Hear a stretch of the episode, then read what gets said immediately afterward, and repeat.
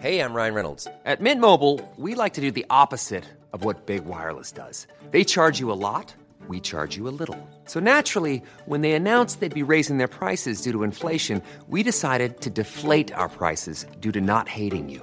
That's right. We're cutting the price of Mint Unlimited from $30 a month to just $15 a month. Give it a try at mintmobile.com slash switch. $45 upfront for three months plus taxes and fees. Promo rate for new customers for limited time. Unlimited more than 40 gigabytes per month. Slows. Full terms at mintmobile.com.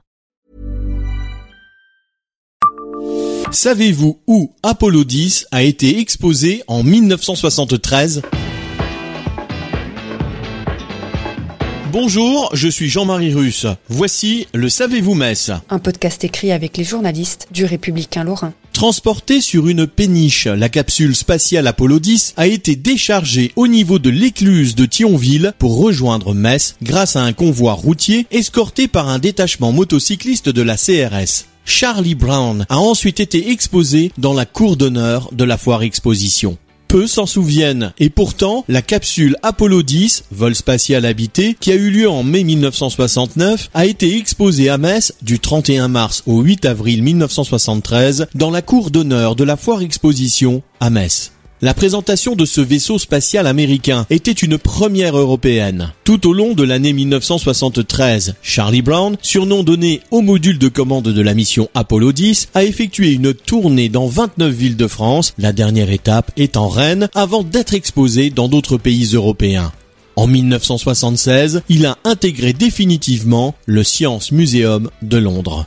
Partie de Rotterdam, la capsule, ou plus exactement le module de commande et de service du vaisseau Apollo 10, était arrivée au port de Thionville le 26 mars 1973, après quatre jours et demi à bord de l'automoteur Macon de la compagnie française de navigation. Elle a rejoint Metz grâce à un convoi routier escorté par un détachement motocycliste de la CRS 38.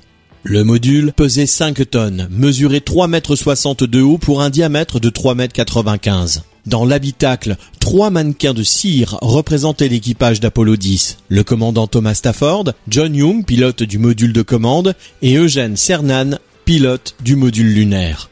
Développé par la NASA entre 1961 et 1975, le programme spatial Apollo 10 avait pour objectif de poser des hommes sur la Lune avant la fin des années 60. La mission effectuée du 18 au 26 mai 1969 devait constituer une ultime répétition avant l'alunissage.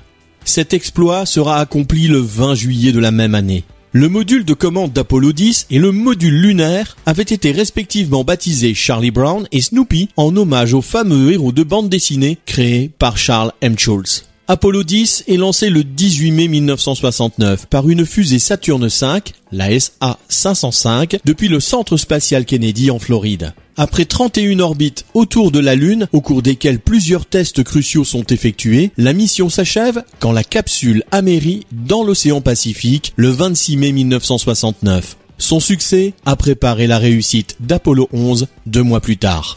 Abonnez-vous à ce podcast sur toutes les plateformes et écoutez Le Savez-vous sur Deezer, Spotify et sur notre site internet. Laissez-nous des étoiles et des commentaires.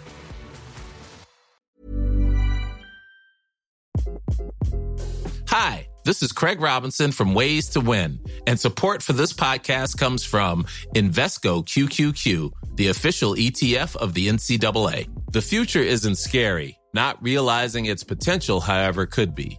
Just like on the recruiting trail, I've seen potential come in many forms as a coach. Learn more at Invesco.com slash QQQ. Let's rethink possibility. Investco Distributors, Inc.